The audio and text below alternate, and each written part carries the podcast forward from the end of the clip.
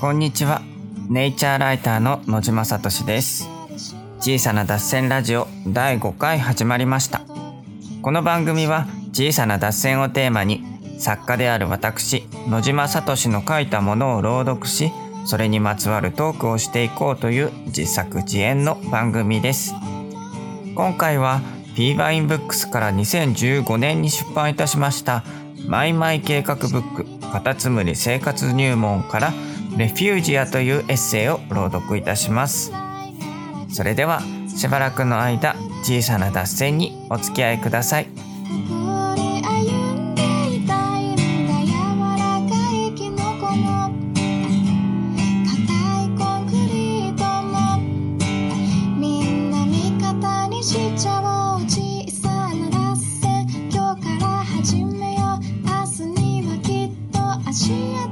こ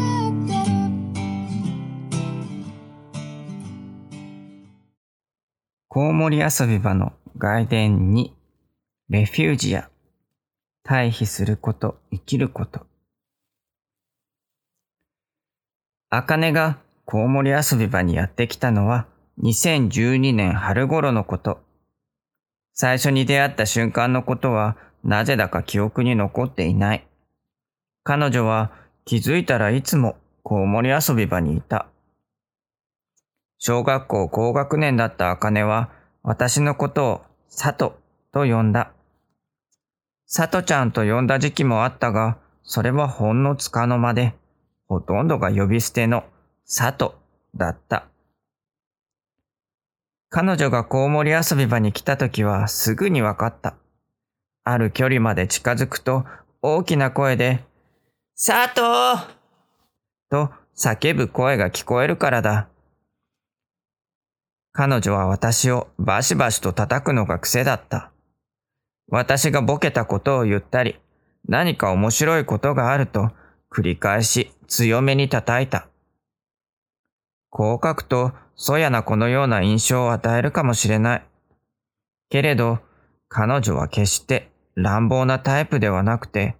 むしろとても繊細だった。多分、それだけ気を許してくれていたのだ。茜は絵が好きで、描く絵に出てくるキャラクターはいつも笑っていた。彼女とはよくシャボン玉を吹いて遊んだ。彼女は、シャボン玉は生き物なんだよ、と教えてくれた。そう言われると、本当にシャボン玉が生き物のように思えてくるから不思議だ。どこに飛んでいくか予想がつかず、コントロールできないところや、いつか消えてなくなってしまうところなど、まさに生き物のように思えた。思えば地球上の生命の誕生だって膜構造からではないか。普通に膨らませて飛ばすこともあれば、彼女が宝箱と呼ぶ大きなシャボン玉の中に小さなシャボン玉を入れた多重のシャボン玉を作ることもあった。一時期はよく花一問目で遊んだ。花一問目は単純な遊びなのに大いに盛り上がった。盛り上がりすぎてしばしば休憩が必要になるくらいだった。そうでなくても彼女は病弱なところがあり、時にはおんぶして自宅まで連れて行ったことさえあった。また、早い時間にコウモリ遊び場に来ることもあった。まだ開けられないよ、と伝えても、うん、わかった。と、素直に庭で待っていた。お昼前にやってきて、ずっと開くのを待っていたこともある。私は自分用のそうめんをちょっと余計に作り、彼女と一緒に庭で食べた。庭に生えていたシソを摘んで薬味にした。彼女はシソが苦手だと言いながら、これはなんだか食べられると話した。彼女は学校を休みがちだと言った。コウモリ遊び場はガレージなので道に面して開いている。それは誰もがふらっと立ち寄れる場であるために、また私が周囲から不審がられないためにも必要なことである。でもそれは同時に、茜に悩みを与えることでもあった。彼女は時々誰かから逃げてやってきた。また、おそらく善意で何かを伝えに来る子もいたけれど、彼女はそれを望んでいなかった。彼女は隠れることを望んだ。遊びと隠れ家を兼ねて、一緒に段ボールで部屋を作ったり、カーテンをつけてみたりした。それでも、ある時から茜はぱったりと来なくなった。いつもの元気な佐藤が聞けなくなり、何かあったんじゃないかと心配していた。しばらくして友達づてに聞いたところによれば、もう引っ越したとのことだった。コウモリ遊び場は彼女にとっての一時的なレフュージアになれたのだろうか。レフュージアとは退避場所のことである。逃げ場と言ってもいいのだけど、それは一般的にしばしばネガティブな意味に捉えられてしまう。でも、レフュージアは生物多様性にとって重要な価値のある場所である。環境が大きく変動するとき、生き物はそれまでの生息地を失ってしまう。例えば、氷河期には地球上の大部分が凍りつき、たくさんの生き物が生息地を追われた。そんな中で局所的に氷結を免れた環境、つまりレフュージアがあったことで助かった生き物は数知れない。逆に北海道の山地に住むエゾナキウサギのように、現在の生息地が局所的なレフュージアになっている生き物もいる。生き物にとっては単に厳しい環境に耐えることだけが生存の論理なのではない。適した環境に逃げることができるということも大事なのだ。生物としての人もまさにそうして生き延びてきた。茜と突然会えなくなったことが心残りで、何かもっとできることがなかったかと悩むこともある。それでも数ヶ月の間だけだったけれど、茜が新天地に移るまでの間、ここが彼女の心が安らげる場になっていたのなら、とも思う。きっと今もどこかで、茜がシャボン玉に命を吹き込んでいる。そう信じている。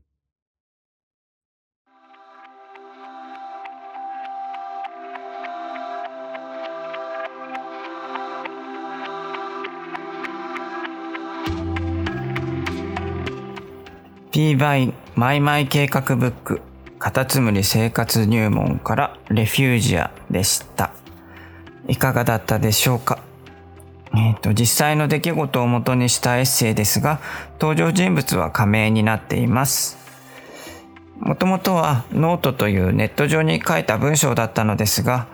その後に、あの、P バインブックスさんから本のお話をいただいて、カタツムリ生活入門の方に掲載したという流れになっています。そうですね、こういう、なんだろう、コウモリ遊び場のいろんな思い出っていうのはいっぱいあります。なんか楽しかったことももちろんたくさんあるんですけれど結構なんだろう反省したしてることとか後悔してることあの時ああすればよかったなっていうことの方がなんだろうずっと心に残っていたりはしちゃいますね。それがいいのか悪いのかわかんないですけど、そういう性格なのかもしれないですね。なんだろうな、その茜に対してもそうですけど、なんか多分、その時の自分にできることとか、その時の自分の考えていたこと、やったことっていうのは、もうその時の自分のありのままでできたことしかないので、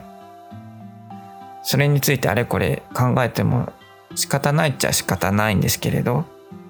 だけど、うーん、なんでしょうね。そうやって振り返って思うことで、改めてそれを自分の中で意味付けし直したり、あるいはまた今後そういう似たような経験をする時があったすることがあったとしたら、こんな風なことを、こんな風な関わり方をしようとか、あるいは自分の今はね、子育てもしているので自分の息子に対しての関わり方に反映されたりっていう部分もあったり、実際あったりすると思います。他にもですね、なんか、ちょっとあの時、あの子に叱りすぎちゃったなとか、でも、なんだろう、コウモリ遊び場っていう場は来ても来なくてもいい場所なので、ね、あの時悪いことしたな、謝りたいなって思ってもその子がそのタイミングで来てくれるとは限らなかったりして、いやー、いろいろ、ね、振り返ると思うことはいろいろあります。うん。もちろん、そのコウモリ遊び場っていう場を開いていたからこそ、そこにその子は自分の意思で来ていたんだし、うん、きっと何か、うん、その子のために、そのためにというかその子が、にとって、いいものも与えられていたんじゃないかと思っているんですけれど、そうに違いないと思っていたから9年も続けていたんですけれど、ねえ、人間ですから、いつもいつもいい関わり方できるとは限らなくて、逆に言えばでも、自分で言うのもおかしいですけど、そうやって、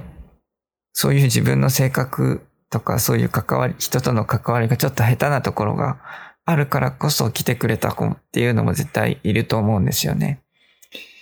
それに、なんだろう。もう、そういう、あ、えなんだ、人をアドバイスとかカウンセリングするぞっていう場じゃなくて、ただただそこにいて遊んでる人がいる。そういう変な場所だからこそ、な、うん、これ来やすかったっていう面ももちろんあるし、絶対あると思います。だから多分僕が他人だったら、あ、や、全然そんなこと気にすることないよってアドバイスするんですけれど、ね、自分自身のことになると、やっぱりあの時はすればよかったんじゃないかとかっていうのはどうしてもありますね。で、エッセイ、前の、前に載せた、えっ、と、前にここでお話しした、初回のラジオでお話ししたエッセイもそうですけど、そういうちょっと反省だったり、ちょっとした後悔だったりっていうのがあることが、結構、結局、後々にまで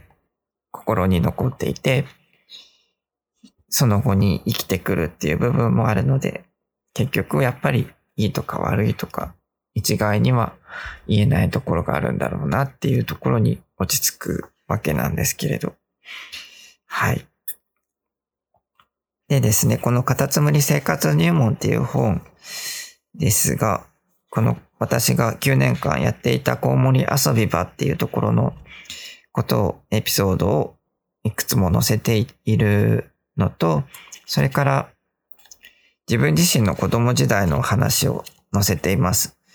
えー子供時代私は学校に行かずにほとんど遊んで過ごしていたので、その時の経験だったり考えていたことだったり、また、えっ、と、大学行って以降の学生時代のことを結構書いています。で、マイマイ計画っていう活動を始めるまでの経緯だったりも書いています。あと、歌人で作家の東直子さんっていう方との、えっ、と、トークだったり、えっ、と、私の恩師にあたる北海道大学の宮崎隆先生だったり、えー西に、当時西日本短期大学准教授の山下智成先生、今は北九州市立大学の方にいらっしゃいますけど、その、えー二人との定談も、えー載せています。そんな、えーね、カタツムリ生活入門っていうタイトルなので、えーカタツムリの生き物としてのカタツムリのことが書いてあるんじゃないかと、ね、間違えて買ってしまう方がいないかとちょっと心配ではあるんですけれど。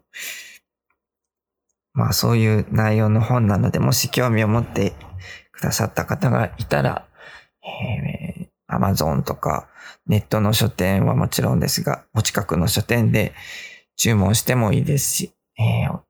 ぜひお買い求めいただけたら嬉しいですと、最後に宣伝になってしまいましたが、はい。そんなところで、今回の、えー小さな脱線ラジオは終わりにしたいと思っています。そうですね。次回、次回なんですけれど、次回どうしようかな。またなんかお話とかも読みたいなと思っていて、それですとか、あと私の初めて出版した方の人の見ている世界、蝶の見ている世界っていう青春出版社さんから、えー出版した本があるんですけれど、こちらからどこかを読んでもいいなと思っています。ですが、あと最近ちょっと思いつきでですね、なんか、こうやって朗読すると、こう、あの、一人二役ととかができるじゃないですか。だから、なんか、生き物の生態についての話してる漫才だったりコントだったりっていうのを作って、一人でやってみても面白いなとか思ったりします。まあ、それはいずれ思いついて中身をしっかりかけた時にやってみたいなと書き下ろしの形でやってみようかなと思っています。はい。まあ次回はまた、えーまたお楽しみにということで、今んとこ毎週金曜日に更新させていただいています。で、ツイッターなどで感想をくれてる方もありがとうございます。小さな脱線っていう、あ小さな脱線ラジオっていうハッシュタグで、えー感想など募集しています。それからですね、えっと、この小さな脱線研究所、糸島市の島というところにあるんですけれど、えっと、オープンラボっていうのを開催しています。毎月の最終土日のどちらかに、まあ、オープンラボっていう形で、一応、まあ、ラボって言っても大したことは何もやってないんですけれど、このえっ、と、今月はなんか粘土をいっぱい用意しているので、粘土で遊んだりとか、えーまた次回はカタツムリの、観察会なんかをしてみたいなと思ったりしています。そうですね。いろんなその後も企画を考えて検討中ではあるので、今後も楽しみにいたしていただけたらと思います。ね、まあコロナ禍なので、ね、急にたくさんの人にぜひ来てくださいっていうわけにもいかないんですけれど、ゆるゆるとぼちぼちとやっていきたいと思っています。はい。それでは今回はこの辺で失礼いたします。お相手は野島聡でした。また次回も小さな達成にお付き合いください。